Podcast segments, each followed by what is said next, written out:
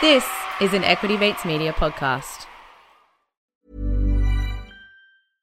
Hey, I'm Ryan Reynolds. At Mint Mobile, we like to do the opposite of what Big Wireless does. They charge you a lot, we charge you a little. So naturally, when they announced they'd be raising their prices due to inflation, we decided to deflate our prices due to not hating you. That's right. We're cutting the price of Mint Unlimited from $30 a month to just $15 a month. Give it a try at mintmobile.com slash switch. $45 upfront for three months plus taxes and fees. Promo for new customers for limited time. Unlimited more than 40 gigabytes per month. Slows. Full terms at mintmobile.com. Have a listen to this. Have a listen to this. Now, that kind of talk this week dragged Australia's share market to a two year low. There are, of course, complex reasons for that. He was the big spender. The big spender. doing the grocery shopping 28.8. could take a huge chunk out of the family budget. And that's finance. Hello and welcome to Comedian versus Economist. We demystify the world of money and help you get a handle on the bigger picture. My name's Adam, and we're joined as always by my little older brother and real life economist, Thomas. Hi, Thomas. Yeah, g'day Adam. How are you doing? Oh, I'm doing very well, thank you. Nothing to plug Hey. today? Nothing to plug at all. So let's get straight into it. Massive show coming up. Uh, according to the ABS, the size of households is shrinking. We'll ask Thomas what might be causing our houses to shrink. Did we leave them out in the rain too long, perhaps? Uh, fake social media accounts are slinging dirt on Australian miner Lynas and not in a good mining kind of way. For the first time ever, the 60 40 investing rule is failing. We'll take a look at what it is and find out whether my personal investing strategy, the 50 50 guess, is also under threat.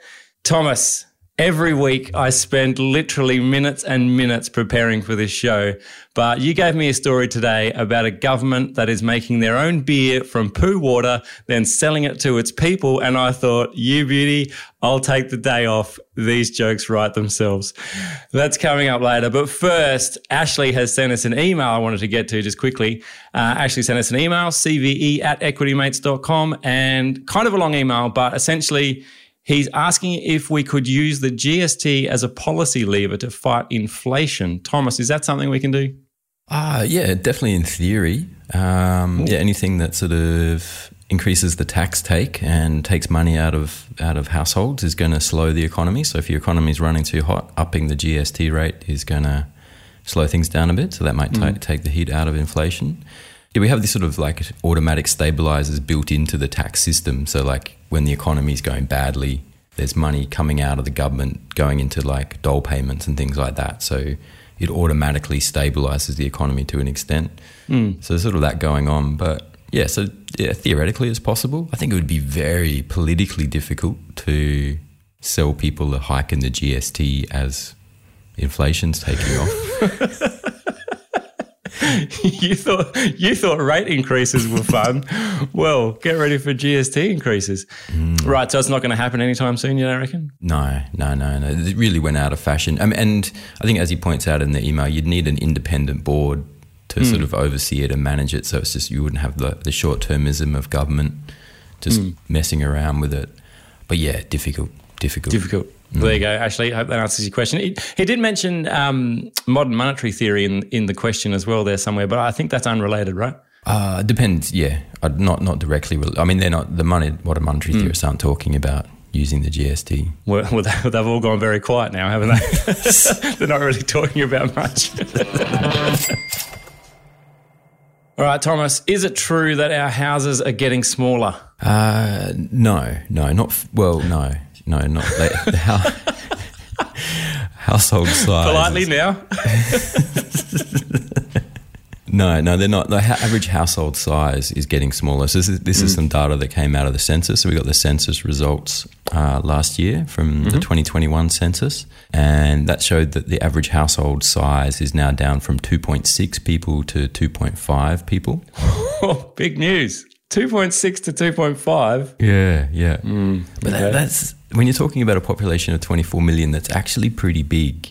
Is it? Yeah, and, and what it means is that for the same number of people, you need about an extra 150 to 200,000 homes. Right, so there's less there's less people living per house, so therefore you need more houses. Yeah, Yeah, Right. for the same population. Why are they doing it? Why why have we got less people per house? That's a good question. It's a, yeah, big question. I mean, sort of people talking about. I think there's a couple of things. One is like the potentially uh, the need for um, home offices that came out of COVID. Oh yeah. So that meant people got kicked out of bedrooms, and people had, or when people went and found houses with extra rooms so they could have the home office. Mm. Is one of the theories. I don't know how how solid that is. Well, we did it. We, we converted one of our rooms, and we didn't get rid of any people from the house. I was I was tempted to get rid of the youngest the other day, but she stayed on. Yeah, so I don't, I don't know. I mean, it's interesting. You look that you also get a look at household composition. So you've also got a fall in group households. So group households, I mean, they're pretty small, like four point three percent of the total of households in 2016. That's down to three point nine percent. So a bit of a bit of a drop in group households. Not as many group households as they used to be. Group Um, households being what, like share house livers, like Yeah, uni students housing. and stuff. Yeah, yeah. Non non family related Right. people together. Yeah. I lived in a share house till I was, I think, 33. Someone called me immature. anyway, pretty common. But yeah, for, but family households is down from 71.3 to 70.5. These don't sound like huge numbers, but they're pretty significant when with census and the population data. So like small small percentage changes can be quite big. And then but yeah, and then a big pickup in single person households up from 24.4 to 25.6. So it seems it seems at least that some of the story is that there's more people going it alone, and that's that's why the average size is falling. I was watching We Crashed the other night, the TV series about WeWork and the collapse Ah. of WeWork. And that was all about community. And I thought, as I was watching it, all these people gathering together, it's like, this is not, is not what we want, surely. this, is, this is. Maybe I've been tainted by that, by the, the desire to live alone. Yeah. Well, I think that's what social media, the whole social media experiments taught us, is that we're very mm. excited to be connected for a while, and then mm. realize we didn't really want to be that connected. As long as we can switch off. Look at memes. The interesting thing about this is it solves a bit of a puzzle, uh, which we suspected, but which we weren't sure. We talked a little bit about this on the show before, but one of the big puzzles to come out of COVID was that, you know, when, when it first landed and the borders shut, a lot of the property market analysts are saying, well, this is going to affect rental prices because, you know, we, we have a quite a high immigration intake each year. That's going to go to zero. Therefore, that's a lot of that demand for, for rental housing is going to disappear. There's going to be rental slack and and rental prices will fall. That's what that was the kind of consensus view when COVID first hit. But what happened was the exact opposite, and um, the rental market tightened phenomenally, and rents soared. So rents were up seventeen and a half percent over the year in Sydney, eighteen point six in in Brisbane, fifteen percent in Melbourne. So huge jumps in rental prices. And you look at the number of available rental properties. Like typically, you know, between 2015 and, and 2020, there was about 80,000 rental properties on the market at any point in time. That's now down to under 40,000. So Right. the number of available rental properties is halved. And the vacancy rate's gone to 1%, which is the tightest it's ever been. So, yeah, we, we got ended up with an incredibly tight rental market, even though immigration had gone to zero. And this seems and this seems to be the driving factor that that need that fall in average household size, even though it's not massive, two point six to two point five. That's an extra two hundred thousand homes. You put that in context, like we mm. build sixty thousand new homes every in most years. So if it if it happened all at once, you're talking about over three years worth of demand suddenly entering the market at the same time, Yeah, right. which is why it's sort of why why I think it's gone as tight as it has. Is it exacerbated by you know supply chain shocks and whatever in terms of building houses and stuff? Is that does that come into it at all? Or you know, you talk about sixty thousand a year that we'd normally build. Hmm. Are we slower at building as well? Is that kind of Oh, I think I think that's probably hurting at the margin, but it's probably not. Hmm. It's getting it, be- it gets swamped by this by this Right. factor, I reckon. so? What do we do? Do we just start building those like those living those pods, sleeping pods that they have in like Japan and stuff? Is that is that the answer? We're all we're all working from home. Do we just start sleeping at work? yeah, I don't know. I mean, so, some some people were saying that you know this this increase in demand for single person households is a bit at mix in terms of what, what's being brought to the market. Like mostly we construct new family homes. Mm. We're not you know we're not creating that many single person dwellings, but that's where demand is at the moment. Because yeah, yeah, the old the old one bedroom flat was.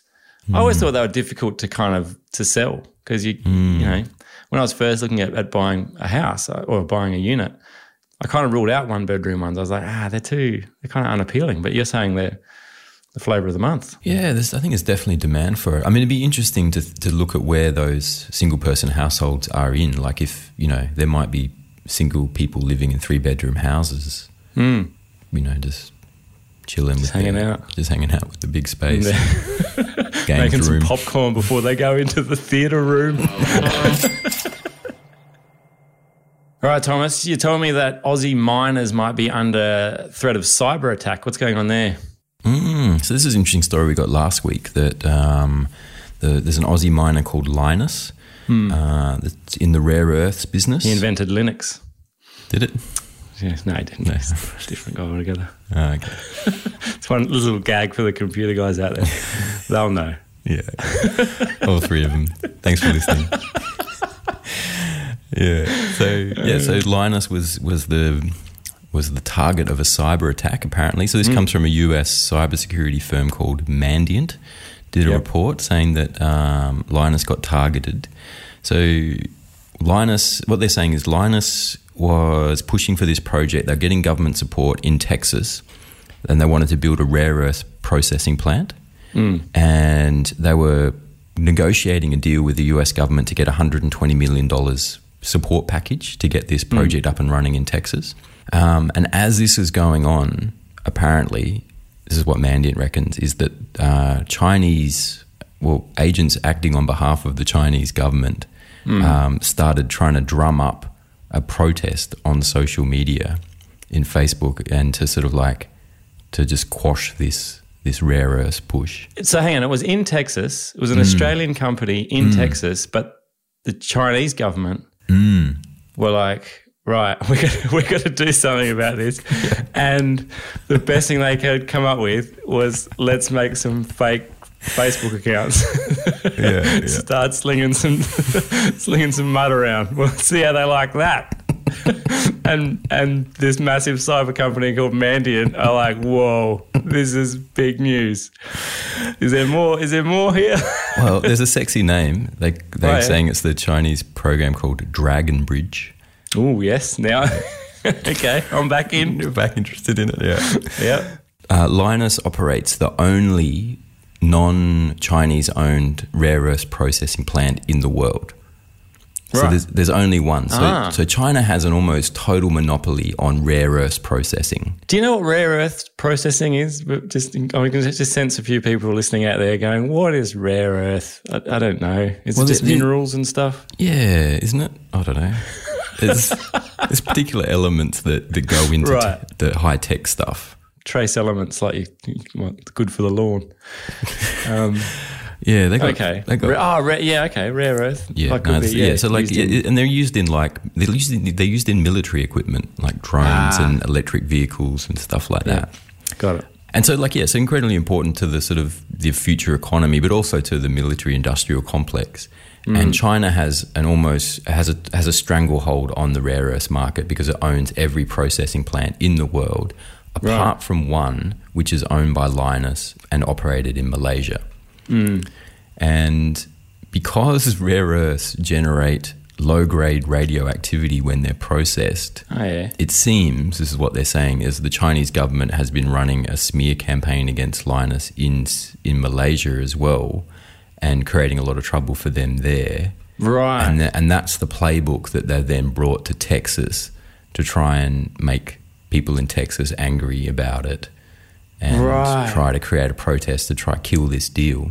Hmm. And the thing is that, and so on the other side, the American government and the Australian government are, are trying to break this stranglehold and, and develop their own rare earth processing. So hmm. the Export Finance Ex- Export Finance Australia, as a, gov- a government agency, has lent a billion dollars to Iluka Resources last in April right. to, to build a rare earth separation plant in, in Eneabba in Western Australia. Okay, so if we did it here, we can do what we want because it's our, it's Australia. Yeah, Um, yeah. It'd probably be a social media But pretty- campaign. Probably. Yeah, but it'd be far enough out in the outback, maybe that, that any concerns around radioactivity. Although Mm. Texas is a big place too. I'm, I'm sensing that might have been the attraction with Texas.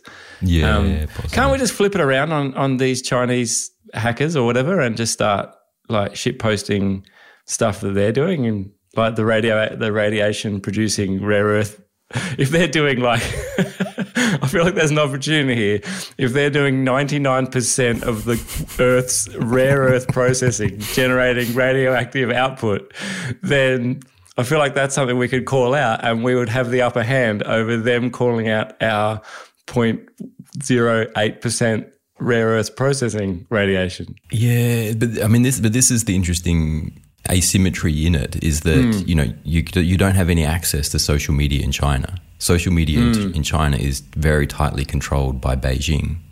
Yeah, Um, right. You can't just shitpost against state-owned corporations trying to build critical infrastructure. Yeah, even ScoMo couldn't get his account back when it got he, it got taken off him. That's right. It got sold in a cafe. someone, someone sold Scott Morrison's WeChat account, didn't they? And, and he's like, "Can I have it back?" And they're like, "No, sorry, there's nothing we can do." No, Right, You're not, yeah, you're not even true. supposed to have one. Yeah, right. That's a point. in a you know free in quotation marks nation like the U- Mm. America or Australia, you can launch a social media campaign and Which could which could then again be quite effective because it's a democracy. like which again is the you know the flip side in in China. It's like who you gonna what are you gonna lobby? You're gonna you're gonna try and get the government voted out. yeah, Like- yeah. Doesn't work. I mean, you can you can see it's probably worth a shot. It's like what, what man, eh, throw you know fifty bucks of Facebook ads at it and see if you can create a riot in Texas. But I think it's. I mean, what is interesting is like if they're doing that right, like that's it. You know, and they talk about the way they did it with like stock images and formulaic mm. usernames with random numbers and letters. So it kind of seems like it didn't seem pretty thinly veiled as a cyber attack or as a coordinated cyber attack. It just happened around the time they're trying to land this deal. Mm. But if that's going on, what else is going on? Like, what else is, you know, what black ops is happening that we're not seeing?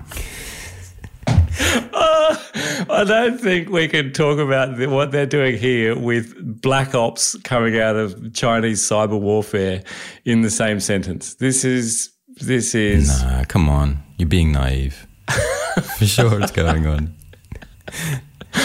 Uh. this is it just shows the for me it's like another sign of the times of how far things have turned Mm. you know up until 2018 2019 we were happy for china to have the entire rare earth processing industry mm. no one no one thought that was a problem. got all that dirty radiation associated. it's their problem you know right. But like, no, no one really thought it was a problem to offshore mm. the entire industrial base. Yeah. Everything that could be offshored got offshored to China, and no one thought it was a problem. And mm. then in 2020, well, 19 before before COVID, but 2019, and then particularly with 2020, it's like the Western world woke up and went, "Whoa! Like this is actually a bit of a problem. We can't just like, you know, mm. we can't rely on China." They can't have complete control of rare earths. Like that's that's a huge No. vulnerability. So now they're Yeah. trying to trying to backpedal and get out of that, and then China's like trying to not let that happen. So that's that's the tussle that we're in, and you know, and, and Anthony Albanese's trying to, you know, repair the relationship with China, but like. There's a strategic rivalry happening here. They're shit posting Aussie miners trying to undermine our rare earth processing capacities. Like, how do you work that into your negotiation? Yeah. Ah, well, it does explain a few things. I saw someone giving uh, CVE some some some shade the other day, but that's probably what that was. It was just Chinese hackers just targeting us. We'll probably get more of it now that we've talked about it. We shouldn't even have gone this far. But that's what we do here on Comedian versus Economist. We push the envelope. Uh, all right, why don't we take a quick break here? We'll go a word from our sponsors. And coming up after the break, we're going to be talking about the end of the 60 40 investing rule, as well as a government that has decided to turn wastewater into beer. All that and more right after this on Comedian versus Economist. I'm Sandra, and I'm just the professional your small business was looking for. But you didn't hire me because you didn't use LinkedIn jobs. LinkedIn has professionals you can't find anywhere else, including those who aren't actively looking for a new job but might be open to the perfect role, like me. In a given month, over 70% of LinkedIn users don't visit other leading job sites. So if you're not looking on LinkedIn, you'll miss out on great candidates like Sandra. Start hiring professionals like a professional. Post your free job on linkedin.com/people today.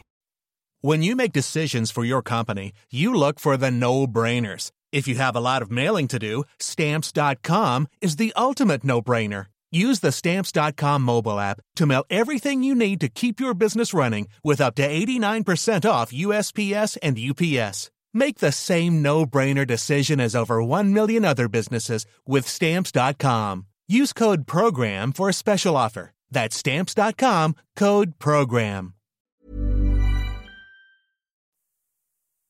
Welcome back here on Comedian versus Economist. You can send us an email if you'd like. We'd love to get them. Uh, CVE at equitymates.com or via the website equitymates.com forward slash CVE. And don't forget to check out our Facebook and Instagram pages at CVE Podcast. Thomas, apparently it's been a bad year for the 60 40 rule. Before we find out why, what is the 60 40 rule? The 60 40 rule is a portfolio strategy. Uh, which says that you should have 60% of your portfolio in shares and 40% in bonds. Okay. Um, and it's called a lazy portfolio strategy. And sort of the basic idea, and there's a number of lazy portfolio strategies, but the basic idea is that people are stupid, that you're stupid. well, not stupid, is, but this is really speaking to me, this 64 year old. It's lazy and it's targeted at people who are stupid. That's, can't Yeah. believe this is the first time I'm hearing about it. I feel like they're really not targeting their, their demographic well enough. yeah, well, they need lazy, stupid, and poorly read. now you're talking. They need a better name, though. The 60 40 rule. It's like, I don't know. Well, it was the first, so so the basic idea is that most people and, and almost everyone it's very hard to manage your portfolio on the fly. That most Mm. people aren't capable of reading the economic winds and allocate and you know pivoting into equities and then away from equities into bonds and doing that on Mm. the fly. And rather than doing that, you should take a lazy portfolio approach and just go like, okay, I'm just going to lock in 60 40. That's my rule. And I'm going to just, I'm going to rebalance every year. And other than that, I'm just going to ignore it. I'm not going to try and try and actively manage it. So, how does it work? So, you split it between 60 40. So, you got 60, Mm. 60% equities, 40% bonds. What's the attraction with doing it that way? Like, why was that seen as a recipe for success and, and low sort of risk? Because I think an academic came up with it and said that this was a good, based on Mhm. historical data. I think it's saying it's invented in 1981. So, Right. so the idea is that like equities go down, the bonds go up. Yeah, yeah, yeah. And vice versa. So you kind Yeah. of, yeah, but yeah. I guess equities go up more than bonds. Yeah, 60, yeah. 40. I mean, the the idea, yeah, you, you're diversifying and you're and you're trying to, yeah, you're trying to create something that that weathers weathers all the ups and downs of the market. And so, Mm. so the 60-40 was like the original lazy portfolio, and it's the same idea with ETFs. That's why ETFs became popular. It's like rather than trying to pick stocks, just Mm. back the market or back a thematic, and just just sit back and keep your hands off it. Like you're going to do better once you take out fees and cost of trading. You're going to do better just to sit back and, and not engage. And so the Maybe 60 not financial advice. Yeah. No, I'm talking to you specifically there. Like, get your hand off it. Don't. don't. Yeah. So yeah, so that's the that's that's sort of the idea, and then so the 60-40 was the original rule, and then a whole bunch of strategies came emo- emerged out of that that tried to put some more nuance on that. So another famous one, there's yeah dozens of them, but like there's the all all weather portfolio, which was developed yeah. by Ray Dalio, who we've we've talked a bit about, Mhm. and that that's because Tony Robbins asked him to put together a portfolio mix. So you know Tony Robbins, the American success guru. Yeah, yeah, they're like a motivational speaking guy. Yeah, yeah, yeah, Yeah. yeah. he wrote a money yeah. book. So he went to Ray Dalio, the most successful hedge fund manager in the world, one of, Mm. and put he put together an all weather portfolio, which was forty percent long term bonds, thirty percent stocks, fifteen percent intermediate term bonds, seven and a half percent gold, and seventy five percent commodities. Hang And on, then- that makes up more than 100%, doesn't it? No, I'm no, I'm no maths expert. no, no. Add those numbers up. What was it? Say it again. 40% long term bonds, 30% 40, stocks, 70. 70, 15% intermediate bonds, Mm, 85, 75, 7.5% gold, 7.5% commodities. 15. Okay. All right, good. Yeah, so that's the all weather portfolio. The Winklevoss twins came up with the all crypto portfolio, which was Oh, yeah. 60% shares, 40% bonds, 90% Bitcoin, and 140% Dogecoin. Uh, so why is the why is the 60 40 percent uh, 60 40 rule failing now? Why? This is interesting, yeah. So yeah, it, it has historically it's done very well. Like saying like Morgan Stanley saying like it delivers eighty percent of the stock market's return with only two thirds of the risk. So it's gets good returns uh, with low risk because Right. bonds are typically low risk. And then yeah, as you're saying, like typically in in normal like in the stylized economy in the market that we talk about, when growth's going well, equities are going great, but bonds aren't mm. doing so good.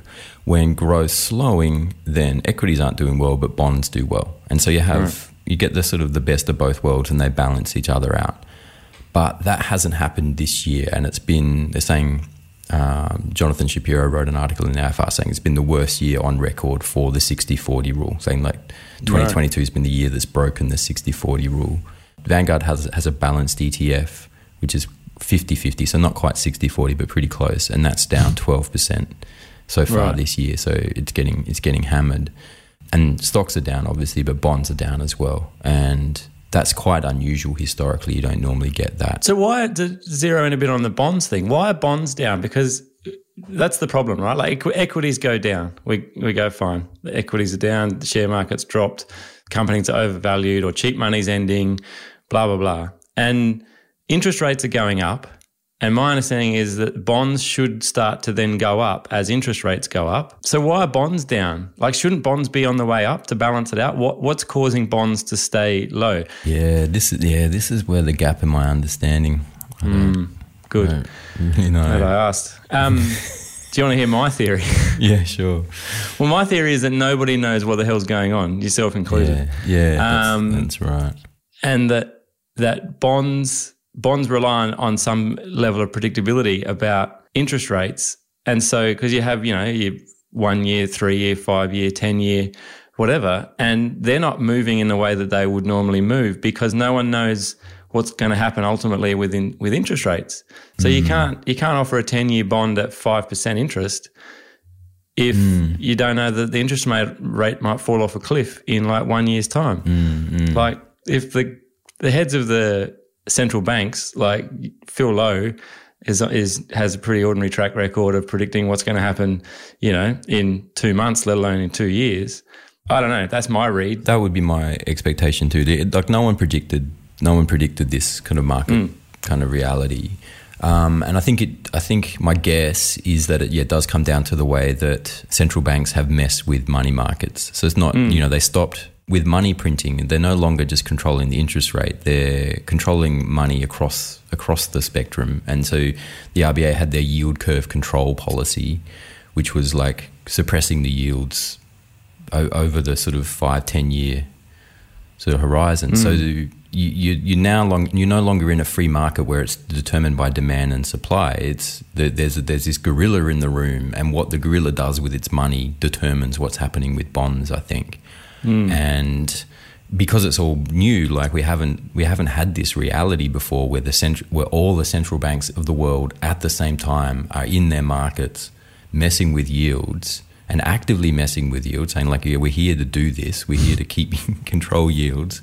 Mm. Yeah, so it's, it's kind of a new reality, and as that unwinds, it's sort of it's it's unpredictable, and it's unwinding at the same time as the stock the share market is coming off. So you've got that sort of that influence of the central banks being unwound at the same time as te- as you know share mm. markets globally are, are tanking. So I think that's why it's sort of been a bad year for bonds as well.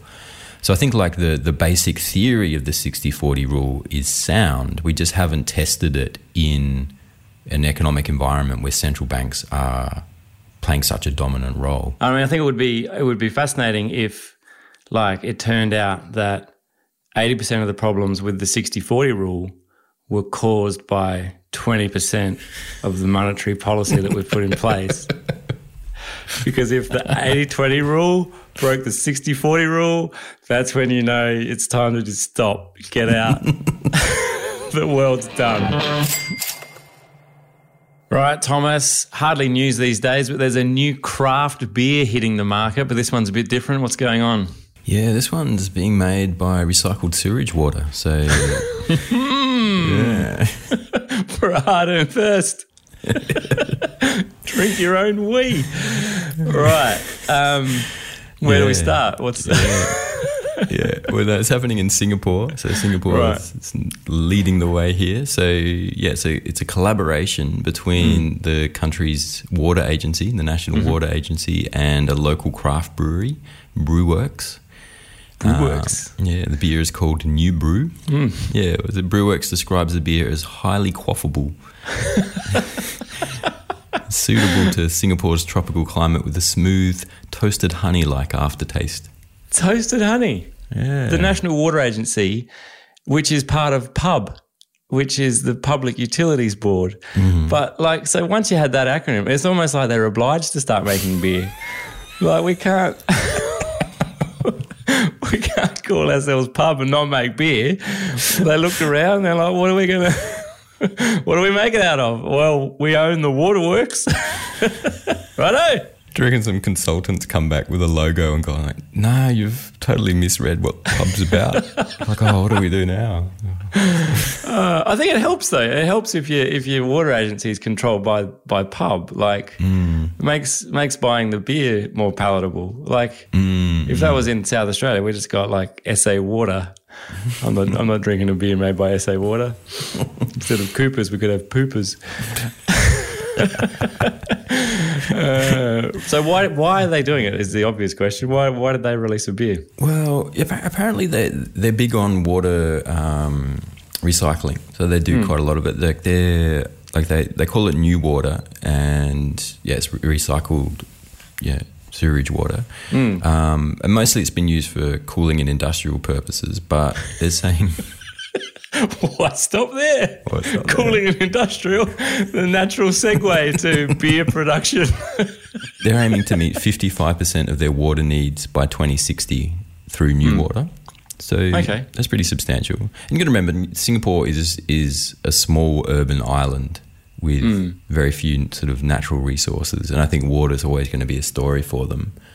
Um, and I think it, like it's one of the things as we've seen, like we're talking about Singapore with chicken recently, with Malaysia banning mm, chicken yeah, exports. Yeah. Like I think it's one of the things with supply chains breaking down. I think everywhere, nations everywhere are a bit like, whoa, we're a bit vulnerable here to things going skew mm. if. And Singapore in particular, like it's food and water. It's not sort of missing out on luxury items. It's like mm. your, your basics. Well, this remember because when we talked about that, they were like they were pretty insistent on fresh chicken, uh. and like maybe this is the reason they're like, look, we can't muck around with like salmonella or any kind of gastro situation here with like frozen chickens, because if that hits the waterways, then people are going to be drinking it in their beer, and it's, it's too great a risk uh, yeah, I mean, there's, there's, a treatment process. Obviously, there's microfiltration, reverse osmosis, as well as ultraviolet light mm, to sure. heat it with. So, but yeah. I think it's, it's, also pretty. You think about all of that, like it's got to be fairly energy intensive, which is you know we talk about this the Sun Cable project mm. um, in WA. It's going to like massive solar farm with a cable direct to Singapore, right? Pumping energy to Singapore so mm. maybe that's something that's going to go into beer. I don't know if I, I, think this might fit into the just just because you can doesn't mean you should category though. Because I remember that I remember that there was a I remember watching TV a few years ago, and I think maybe one of the guys from the Chaser was on there, and he was like walking around a Sydney mall somewhere, like handing out drinking water that was made from wastewater. So we've, we've mm. had the hmm. technology mm. for some time. But eh, but people were just like tasting it, and some people said, "Yeah, it tastes fine," but ultimately, you know, would you drink it? Probably not. because you've got the choice. You go, well, I've got you know, I've got tap water, so as long as that's still running. So I think it's smart because like you go, well, I'm not going to drink water, but if you if you give it to me in beer form, my standards significantly drop once it gets to once it gets to beer. Like you know, you've only got to look at XXXX. People drink anything. Um, yeah, I mean, it, does- it, does- there's a there's a there's a big bridge to cross in terms of public acceptability with it. Even though, yeah, it's it's probably perfectly fine. Yeah. like Tu- Toowoomba was talking about doing this a decade or so ago. Oh, really? Yeah, they had a water shortage, and then but then someone started calling it Poowoomba. that kind of was the end of it. I don't think it went anywhere after that. yeah, it's not. It's one meme away from the end of production. You know, you know what would be amazing though is like they could set it up. If they could set it up in such a way, you know how those, you know how pubs nowadays have like a visible like keg room where they store all the kegs and there's pipes and it's all industrial, and then you get those other kind of upmarket pubs where you go to the trough in the men's and there's like one way glass that looks out over the restaurant or over the over the brew room. Like imagine if you could just see see your wee going down the, the trough straight into a pipe, circling around a few, passing through some little Microfiltration. microfiltration osmosis devices and then straight into the taps. You'd, you'd really feel connected to your local pub. Talk about talk about a sense of community. On that note, I think I think we might leave it there. Um, thank you so much for thank you so much for tuning into Comedian versus Economist once again. Uh, we do uh, really appreciate you joining us every every week for this silliness at times, but hopefully it's uh, it's interesting and informative as well. Uh, Thomas, that's all from us. Thank you for your company once again. Thank you for your company out there. We look forward to talking to you again next time on Comedian versus Economist. Comedian versus Economist is a product of Equity Mates Media. All information in this podcast is for education and entertainment purposes only. It is not intended as a substitute for professional finance, legal, or tax advice. The hosts of Comedian vs. Economist are not financial professionals and are not aware of your personal financial circumstances. Before making any financial decisions, you should read the product disclosure statement and, if necessary, consult a licensed financial professional. Do not take financial advice from a podcast. For more information, head to the disclaimer page on the Equity Mates website where you can find ASIC resources and find a registered financial professional near you. In the spirit of reconciliation, Equity Mates Media and the hosts of Comedian vs. Economist acknowledge the traditional custodians of country throughout Australia and their connections to land, sea, and community. We pay our respects to their elders, past and present, and extend that respect to all Aboriginal and Torres Strait Islander people today.